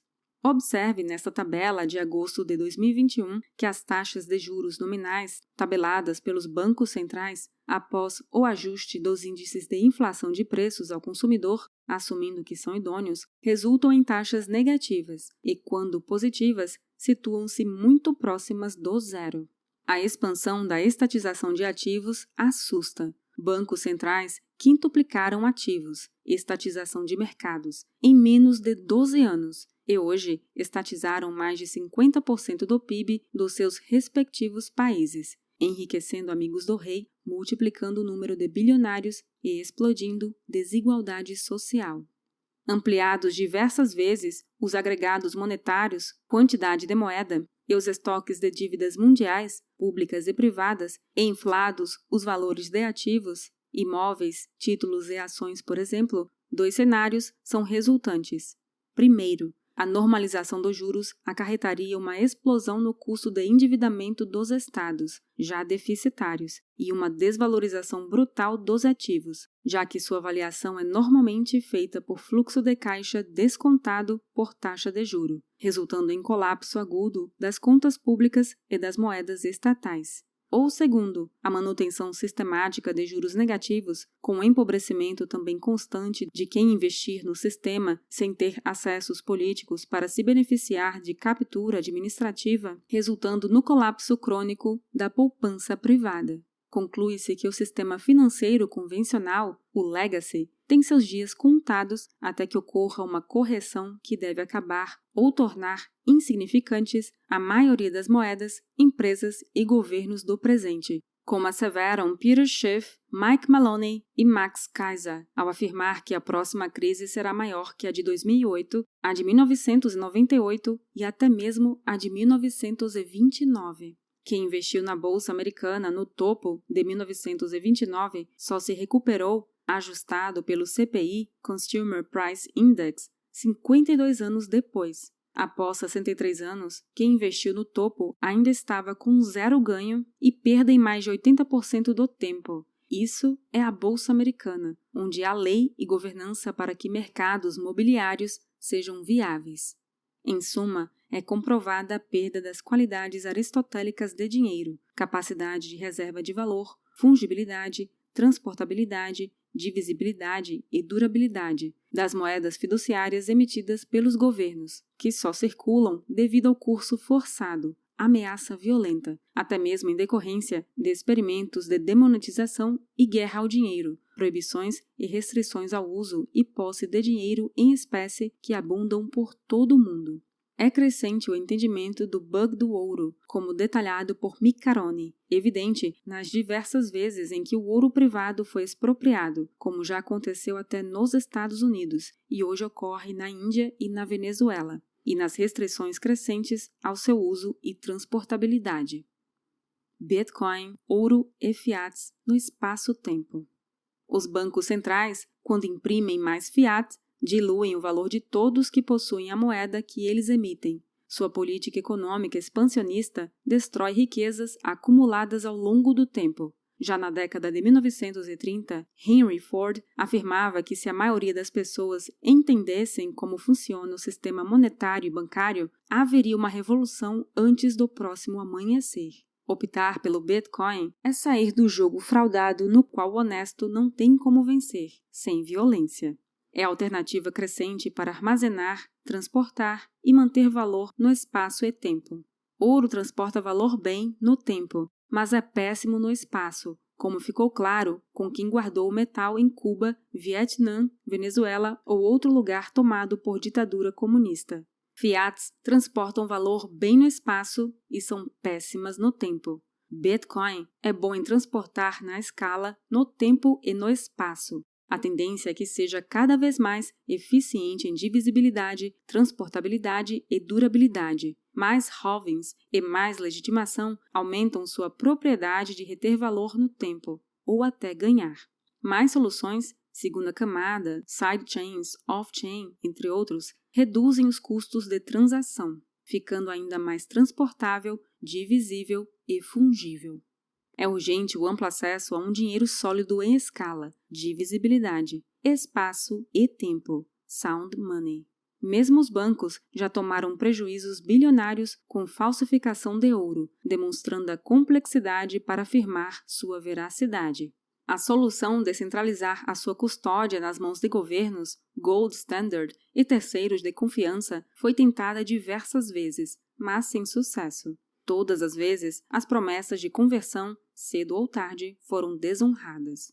O Bitcoin pode se provar como uma alternativa viável para o armazenamento de valor, melhorando as deficiências do ouro na propagação no espaço e no tempo. Imune à censura, pode ser enviado para qualquer pessoa no mundo a um custo relativamente baixo ou quase zero pela internet. Ouro e Bitcoin podem e devem coexistir. Mesmo que o ouro seja completamente desmonetizado, ele ainda terá valor como insumo industrial. Alternativas ao ouro físico são tokens de stable ouro, como Pax Gold, PAX Gold, e de ouro, que pode ser enviada pela internet, e potencialmente créditos de ouro gerados com colateral de Bitcoin, como MakerDAO gera DAI, stable de dólar, colateralizado em cripto. O Bitcoin é o colateral supremo, simplesmente porque sua movimentação pode ser verificada publicamente e a sua posse comprovada com baixíssimo custo, por assinatura de chaves. Se você pega um empréstimo colateralizado da Rispar ou com sua avó, que depende da renda em real, pagando a ela duas a três vezes mais que o CDI, juro real negativo, coitada, quem pega os reais emprestados pode verificar onde os seus bitcoins estão depositados, até mesmo fazendo prova pública de infiel depósito ou estelionato se forem movidos de maneira diversa ao contratado. Em decorrência disso, grande parte do ouro negociado no futuro, em vez de ouro de papel ou ouro físico, com altíssimos riscos de transação em transporte, certificação e inadimplência, tende a ser ouro sintético, colateralizado em Bitcoin, aumentando ainda mais a demanda por BTC. A rede blockchain do Bitcoin é um sistema de comunicação à prova de censura que possibilita diversas aplicações. Contratos e fatos podem ser registrados na blockchain. A rede, portanto, transporta informações no espaço e tempo de forma segura e não apenas ativos.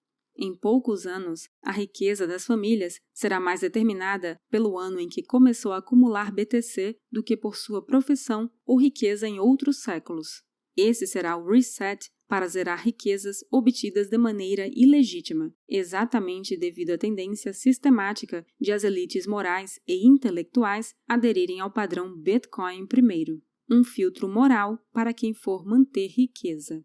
Bitcoin é um imperativo moral e pragmático. Investir no legacy, perda fixa e perda variável é suicídio financeiro e moral, além de financiamento de crime.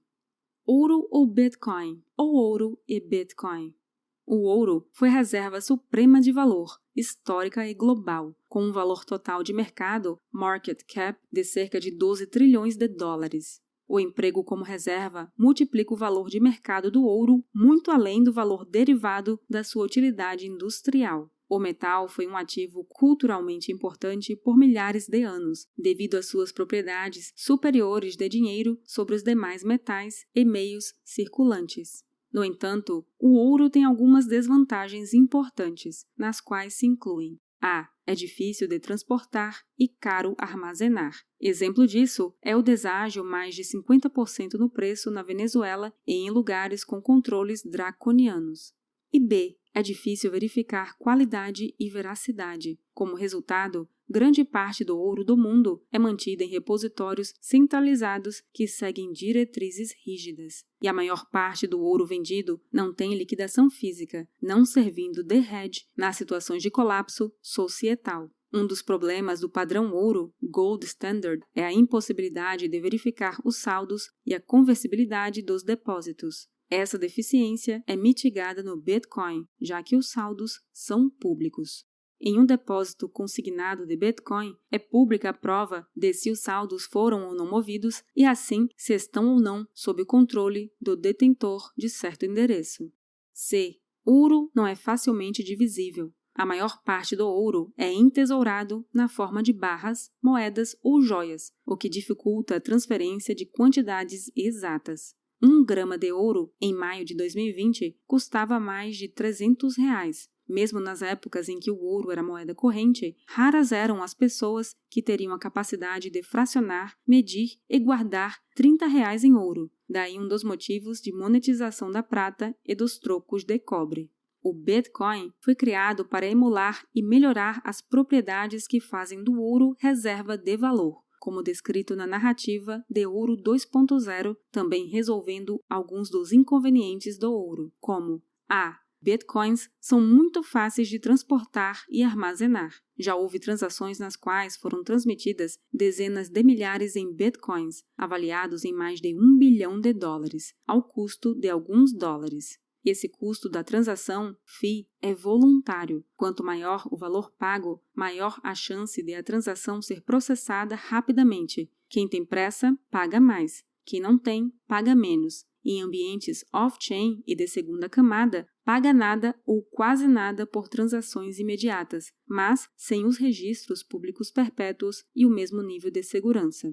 Várias corretoras, inclusive brasileiras, permitem trocas de saldos de Bitcoin gratuitamente entre a Lightning Network e a Mainnet. Armazenar bitcoins é praticamente gratuito se o titular memorizar as palavras geradoras, seed phrase, criadas offline com senha criptografada, Brain Wallet ou Paper Wallet criptografada. Então não há como roubar ou hackear os bitcoins sem o fornecimento da senha.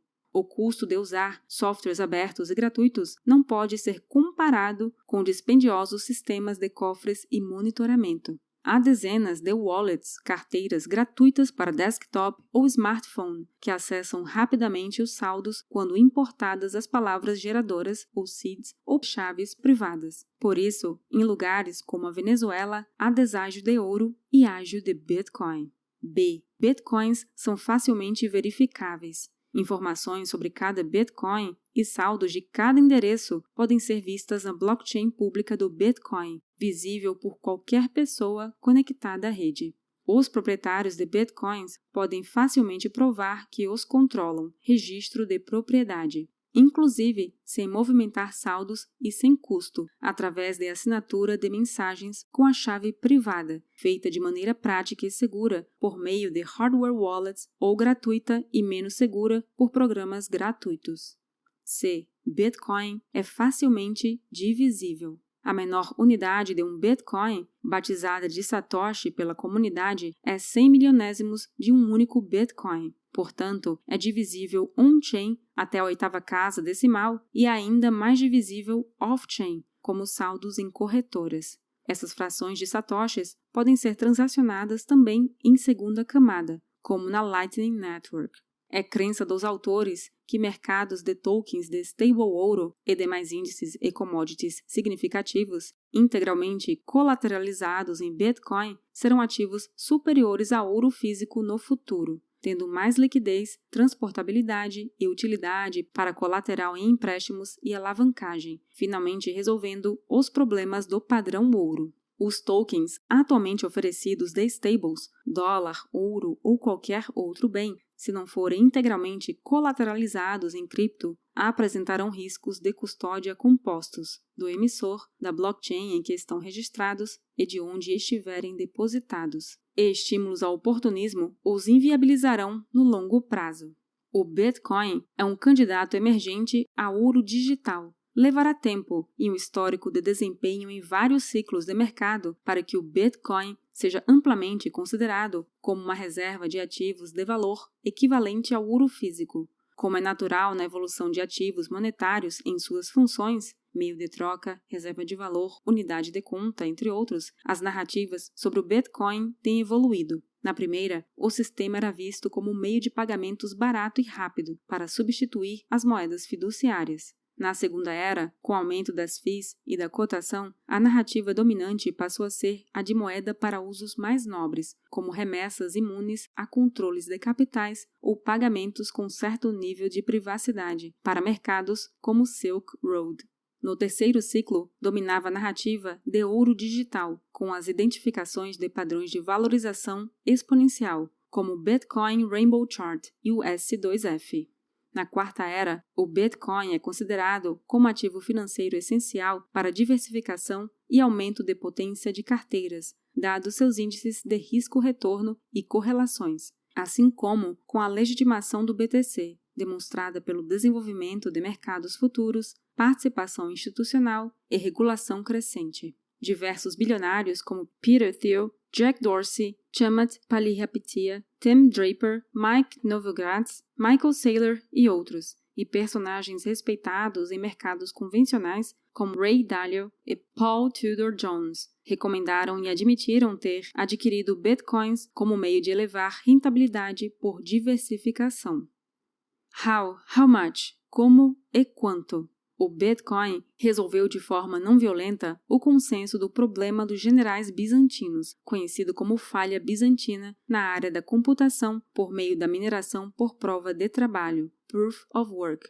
O sistema resolve a questão de qual bloco reconhecer se dois mineradores emitirem simultaneamente informações diferentes, reconhecendo como válida a cadeia que apresentar maior prova de trabalho. É isso que o consenso de Nakamoto utiliza para resolver o problema dos gastos duplos, maior prova de trabalho. Por isso, quanto maior hash rate, mais caro é um ataque viável à rede, em termos de energia elétrica a ser empenhada executá-lo. A partir de 2020, o Bitcoin se tornou a forma de dinheiro mais escassa já inventada, momento em que sua inflação passou a ser menor que a do ouro. Percentualmente, os novos Bitcoins adicionados ao estoque já existente representam menos do que o novo ouro minerado em relação a todo o ouro que existe. Sua valorização contribui ainda mais para tornar a sua rede mais segura e imune a ataques mais indicações do porquê o Bitcoin manter uma dominância altíssima dentre as criptos são maiores efeito lende e efeito rede, maior respeito à lei de Gall, mantendo complexidades e vulnerabilidades consequentes fora da camada base,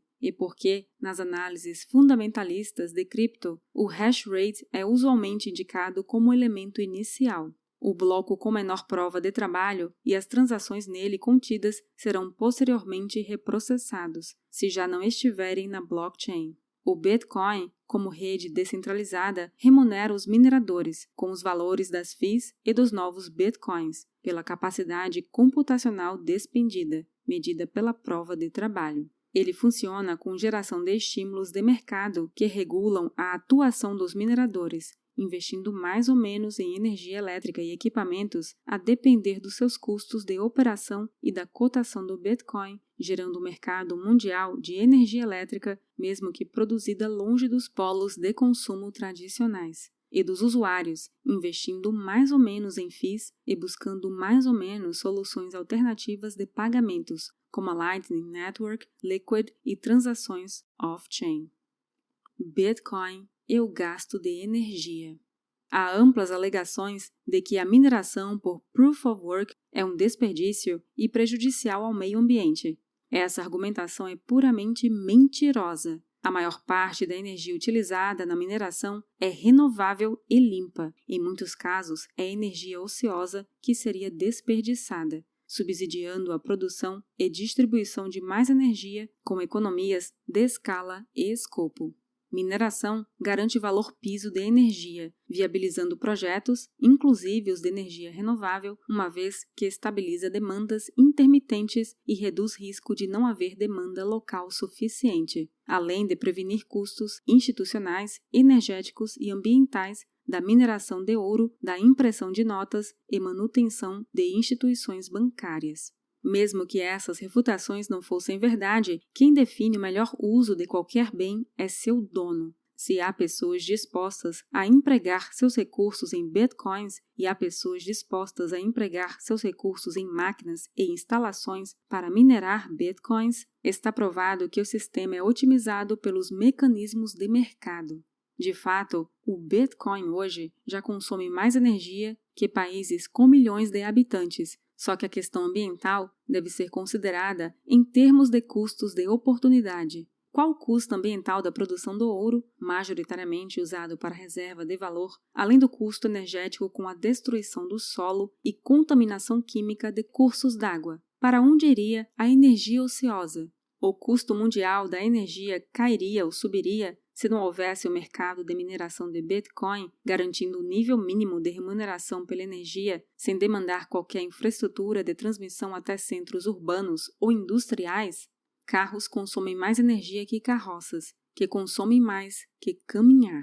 Computadores consomem mais energia que máquinas de escrever, que consomem mais que caligrafia à mão. A evolução tecnológica normal é de mais consumo de energia em soluções superiores. Quem for realmente sincero em sua intenção de reduzir consumo de energia deve parar de usar computadores, máquinas de lavar, geladeiras e utensílios domésticos elétricos em sua casa. Só para começar. Segundo diversas fontes, o Bitcoin é a indústria mais limpa do planeta e consome menos de 0,25% da energia ociosa desperdiçada. Estimativas indicam que as transações na Lightning Network são 3,7 milhões de vezes mais eficientes em consumo de energia que uma transação usando cartão de crédito. A economia on-chain, medida em watts por gigahash, aumenta sistematicamente. A classificação ESG é amplamente considerada forma de subversão e sabotagem das economias do Ocidente, vez que empobrece famílias e países. Com base nos dados sobre a mineração do Bitcoin, pode-se concluir que não há outra alternativa a mais benéfica ao meio ambiente, viabilizando economia de escala a projetos de produção de energia ao resolver problema da energia ociosa e reduzindo o uso de alternativas mais poluentes. B. Mais benéfica à sociedade porque resolve conflitos sem violência e gera riqueza, e com a restauração de direitos individuais de livre expressão, de transação, de propriedade e de acesso a dinheiro forte. E C. Com governança superior, consenso não violento, com incentivos à cooperação. Assim, qualquer alegação em contrário é um ataque de contra-inteligência, com o intuito de subverter sociedades, corporações, famílias e indivíduos, usando propaganda para fazê-los renunciar à tecnologia que os faria mais ricos e livres. exemplos de atos de guerra baseados em infiltração, subversão e contra-inteligência, convencendo pessoas e instituições a ter comportamentos contrários aos seus próprios interesses e intenções, são o Financial Welfare da China e Coreia da Morte contra os Estados Unidos, atraindo empresas com a promessa de acesso aos seus mercados gigantescos e baixos custos de operação a fabricar seus bens lá para receber roubo massivo de propriedade industrial, expropriações e chantagens. O uso da peste de Wuhan como arma biológica e de engenharia social ou mesmo o financiamento público à militância antipatriótica racialista, como o projeto 1619 e o BLM, ou ao marxismo cultural dominante na academia ocidental. Não faz diferença se a Covid foi fabricada e espalhada dolosamente, vazada culposamente ou foi criada e dispersada legalmente. Se a ditadura comunista escondeu ilegalmente sua existência, prendendo e torturando médicos que diziam a verdade, e mentiu afirmando que se tratava de zoonose não transmissível entre humanos, inclusive usando o MS aparelhada de militantes comunistas corruptos para confirmar narrativa. Cada centavo gasto ou destruído com a fraudemia é responsabilidade dessa ditadura criminosa. Outros exemplos atuais de ataques de engenharia social para convencer governos e populações a renunciarem à liberdade e riqueza são: a. Lobby para países renunciarem à energia atômica. B. Militância contra o consumo e produção de carne e proteína animal. Apenas veja o físico de Bill Gates, com suas mamas, culotes e pança, para concluir se ele pode te dar recomendações de saúde e alimentação. C obrigatoriedade de focinheiras de pano insalubres que aumentam transmissão de doenças por fomites, e D. Políticas de confinamento de saudáveis inocentes, lockdown, denunciada por milhares de cientistas como totalmente prejudicial e sem qualquer evidência científica, empírica ou lógica que a fundamente, além da intenção política de aumentar poderes e rendas dos donos do governo. Retomando a questão da mineração, a evolução da eficiência dos hardwares que usam chips ASIC, Application Specific Integrated Circuit, adaptados para minerar Bitcoin com base em um algoritmo de hash específico, está diminuindo, assim como na indústria de hardware em geral. A lei de Moore não é mais constante. À medida que a vantagem competitiva de estar no estado da arte diminui, podemos esperar um aumento na concorrência dos fabricantes, à medida que as margens diminuem, como podemos ver na imagem. Bitcoin, otimização de energia e desinformação. Além de Elon Musk, outros magnatas do setor de energia estão investindo e estudando o potencial do Bitcoin como alternativa de reserva de valor e meio de demanda constante, garantindo o valor piso da energia gerada, mesmo a ociosa, que seria perdida de outra maneira. Exemplos são Carl Icahn e Rucker, CEO da Aker. A Aker criou uma subsidiária, CT, dedicado ao investimento em Bitcoin e projetos relacionados ao ecossistema. A nova unidade promete uma estratégia tripla: investir em Bitcoin como seu ativo de tesouraria, investir em projetos e empresas cripto e implementar operações para mineração de Bitcoin. Em carta aberta aos stakeholders da CT, Raka comenta como Bitcoin pode ser a forma de bateria definitiva para viabilizar energias alternativas intermitentes, como solar e eólica. Quando os componentes do hardware de mineração virarem commodity, qualquer energia ociosa em qualquer lugar do mundo poderá ser convertida em Bitcoin. Nessa carta, o presidente da Aker fez afirmações interessantes. A criação da City é resultado de uma discussão longa e fundamental sobre o valor, e acredito que o Bitcoin é superior ao dinheiro físico e ainda melhor do que o ouro. Estamos acostumados a achar que o dinheiro físico é livre de riscos, mas não é. É explicitamente taxado pela inflação com uma pequena taxa a cada ano. O Bitcoin é como o ouro, mas bem melhor. As pessoas que mais sabem sobre o Bitcoin acreditam que seu sucesso futuro seja quase inevitável, enquanto o outro lado acha que seu fracasso é quase certo. A situação atual não é possível.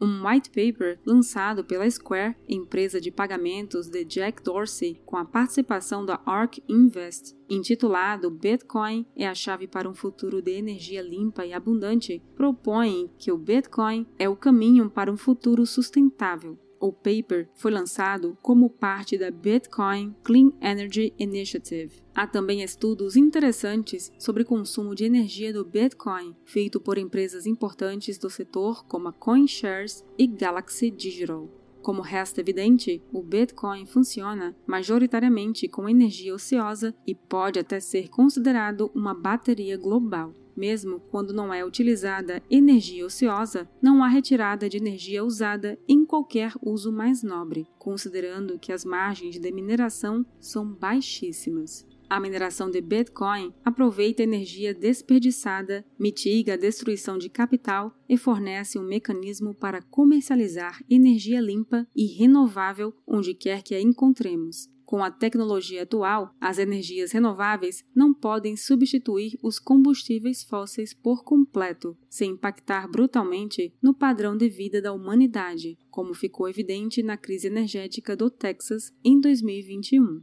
painéis solares, pás de usinas eólicas e baterias também apresentam impactos ambientais brutais, usualmente ignorados no debate público devido aos custos de sua fabricação e de descarte. A febre dos carros elétricos, sejam alimentados por baterias ou por células de hidrogênio, também é uma distorção resultante dos juros negativos e de captura administrativa, corrompendo políticas públicas. Esses veículos nunca foram viáveis sem quantidades brutais de subsídios e talvez não sejam em décadas. Defender um sistema baseado puramente em energias renováveis significa defender energia mais cara e menos oferta de energia, tornando a sociedade mais dependente e pobre. Em regra, uma rede totalmente dependente de energias renováveis coloca a sociedade à mercê do clima favorável ou de importação de energia, como ficou claro na Alemanha, com energia caríssima e prostrada em submissão aos vizinhos, dos quais depende de importação.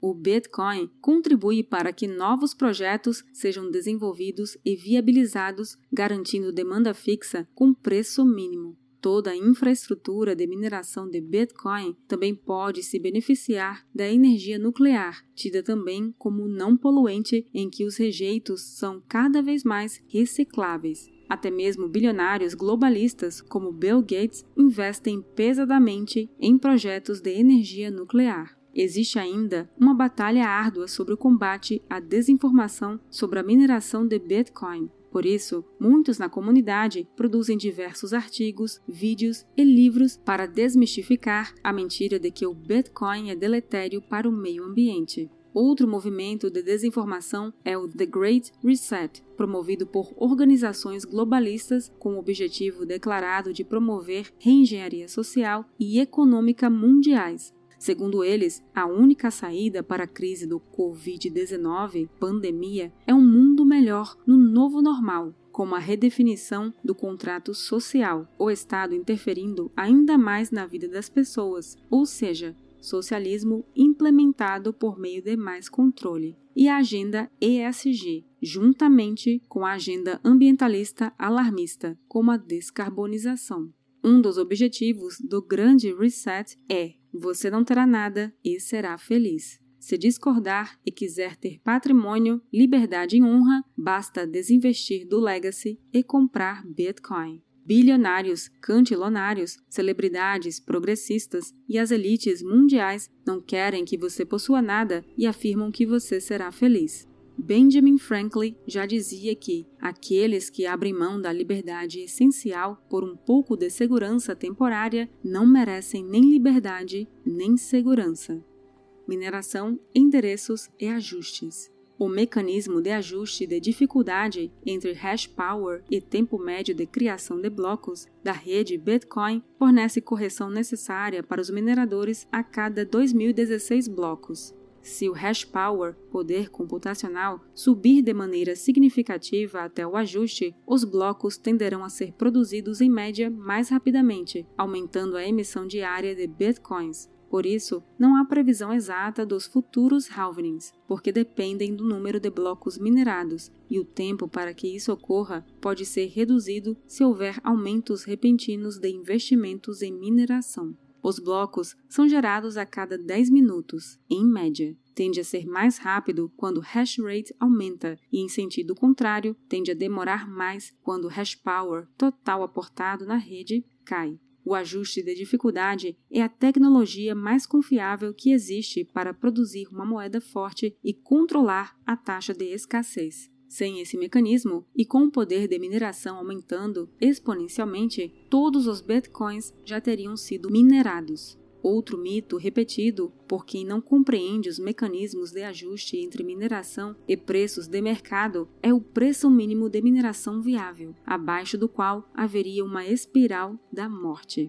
Ora, se há mais empresas minerando, então os bitcoins emitidos vão ser divididos entre mais agentes. Se a cotação do Bitcoin cair brutalmente e metade dos mineradores deixarem de operar devido a seu custo de operação ficar acima do valor dos Bitcoins recebidos, as FIIs e os novos Bitcoins subsídio serão divididos pela metade entre os mineradores que continuarem, aumentando sua remuneração até haver equilíbrio de mercado. Então, se o Bitcoin cair de 50 mil para mil dólares, a morte poderá acontecer para os mineradores com maiores custos de produção, mas para os operadores de menor custo, a operação continuará viável, pois receberão mais bitcoins com menor valor unitário. O sistema se autorregula até o equilíbrio. A mineração continua sendo viável em algum nível com qualquer preço atual ou futuro positivo de Bitcoin. Se for considerado o fato de que agentes mineram para adquirir fluxo de caixa em Bitcoin sem considerar custo de operação imediato, por exemplo, por hobby ou por já ter vendido os Bitcoins em mercado futuro ou feito hedge com opções, então não existiria preço mínimo de mineração, pois esses mineradores continuariam a operar independentemente da cotação corrente. O Bitcoin permite a criação de chaves públicas e privadas e endereços offline sem acesso à internet. Os endereços são sequências alfanuméricas derivadas de chaves públicas para o recebimento de bitcoins. Para movimentar os saldos ou comprovar sua propriedade com assinatura de mensagens, é necessário acessar as suas chaves privadas. Os endereços são equivalentes às contas bancárias e as chaves privadas equivalentes às senhas para sacar ou transferir seus saldos. Uma analogia didática ao funcionamento é o e-mail. Quem souber seu endereço de e-mail pode enviar mensagens para esse endereço, e quem tiver a senha, chave privada, desse e-mail pode mandar mensagens a partir dele. A particularidade é que e-mails não podem ser criados offline, como endereços de Bitcoin. O Bitcoin é divisível por possuir seu próprio sistema de unidade de medida, dotado de até oito casas decimais, a última delas sendo nomeada Satoshi, centésimo milionésimo de Bitcoin. Considerando uma cotação de 100 mil dólares por Bitcoin, um Satoshi valeria 0,001 dólar, extremamente divisível. Créditos de Bitcoin negociados em segunda camada ou off-chain como na Lightning Network, também permitem transações de frações de satoshis, sendo ainda mais divisíveis nesses ambientes. Há diversas propostas para aumento das casas decimais no futuro, quando o Bitcoin valer milhões ou bilhões de dólares, demandando apenas alteração no protocolo através de soft fork ou hard fork, a depender das questões técnicas. Isso é proposto através de um BIP, Bitcoin Improvement Proposal. As moedas tradicionais, dólar, real ou euro, costumam ser divididas apenas até sua centésima parte, ou chamado centavo ou cêntimo. Cada Bitcoin tem apenas existência digital na rede de computadores que constitui o sistema Bitcoin, o Bitcoin é progressivamente, assintoticamente, mais escasso, emissão decrescente, pois sua política monetária é previsível, ao contrário do sistema monetário convencional, no qual os bancos centrais podem imprimir o quanto quiserem, determinados por decisões políticas. Nunca haverá mais de 21 milhões de bitcoins, em abril de 2019, havia em circulação em torno de 18,3 milhões, O último subsídio, novos satoshis criados para remunerar mineradores, está previsto para ser minerado no ano de 2140, quando se espera que o sistema continue funcionando apenas remunerado pelas FIIs, ou sejam introduzidas mais casas decimais para a emissão de subsídios. Sua emissão é controlada pelo algoritmo de código aberto desinflacionário que já existia desde sua proposta original. Como Nick Szabo denominou, um bem monetário deve ter custo imprevisível. Em outras palavras, o bem não deve ser abundante ou fácil de obter ou produzir em quantidade. A escassez é provavelmente o atributo mais importante de comparação entre reservas de valor, pois, como demonstrado por Plan B, investidor institucional holandês, há correlação direta entre medidas de escassez e market cap total.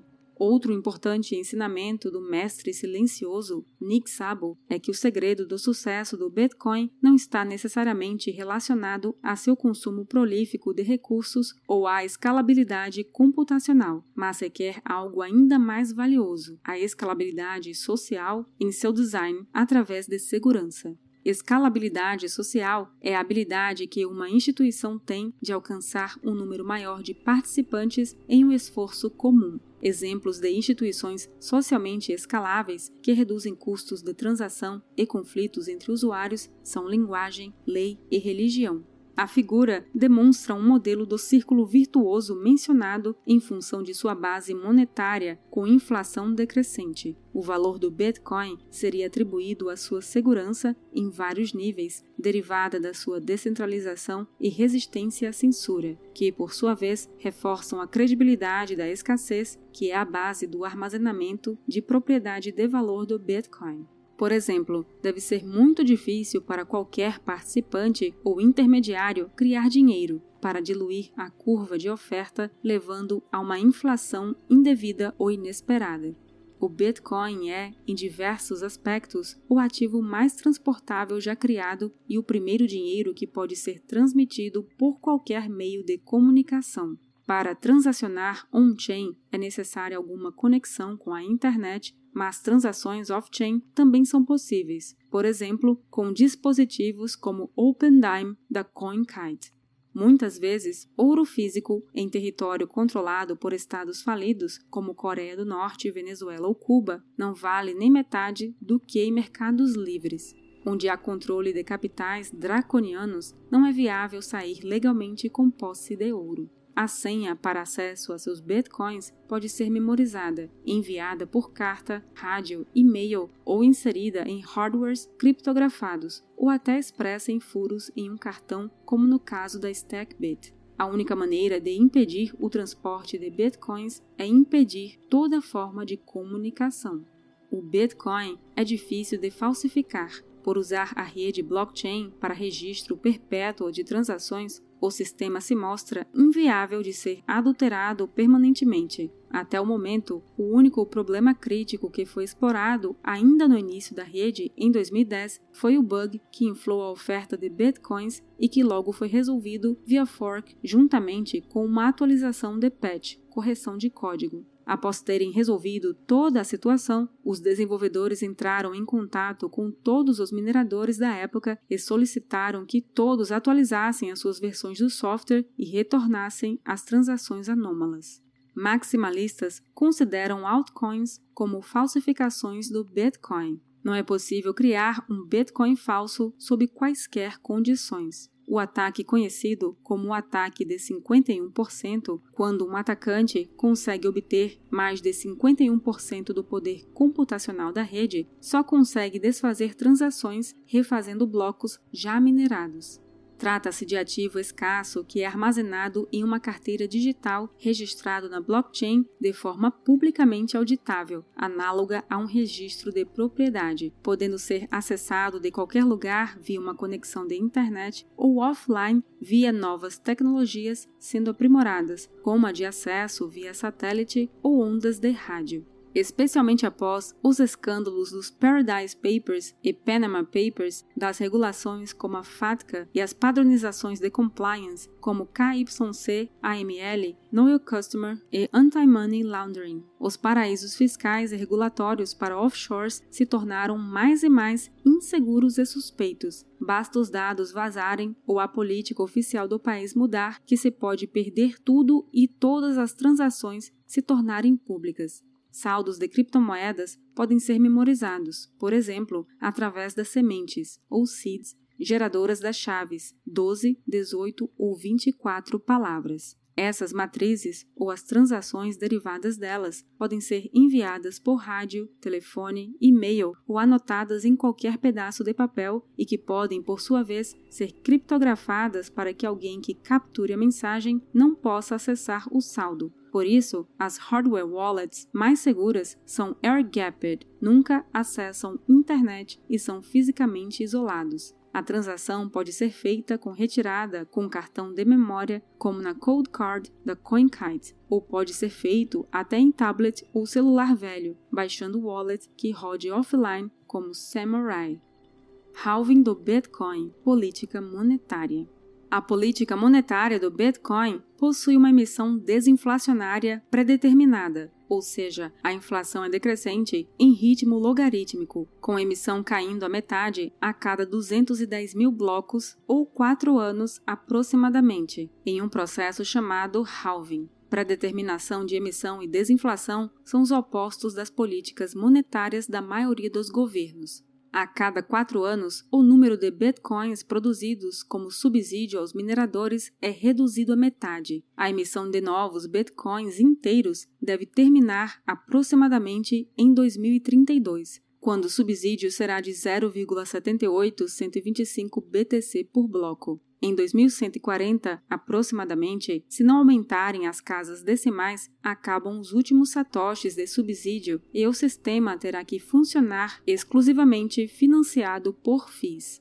Os gráficos de eixo radial e escala logarítmica plotam o preço do Bitcoin dentro dos ciclos de 4 anos, em dólares e ouro. O fato de a linha nunca ter cruzado demonstra que ninguém que tenha comprado e feito hold por quatro anos teve prejuízo nominal em fiat. Pelo contrário, em qualquer ponto analisado, o preço do BTC está a uma ou algumas ordens de grandeza maior do que no ciclo anterior. Se esse histórico for levado ao limite, ninguém que tenha feito DCA, compras parceladas recorrentes, por mais de 30 meses, ou puro lump sum, compra de uma só vez, por mais de 40, teve prejuízo. Este vídeo foi resultado da colaboração entre Baby Yoda e Leandro Brito. Se você quiser colaborar com o nosso canal doando alguns satoshis, os nossos endereços de Bitcoin estão abaixo na descrição. Muito obrigada e até o próximo vídeo.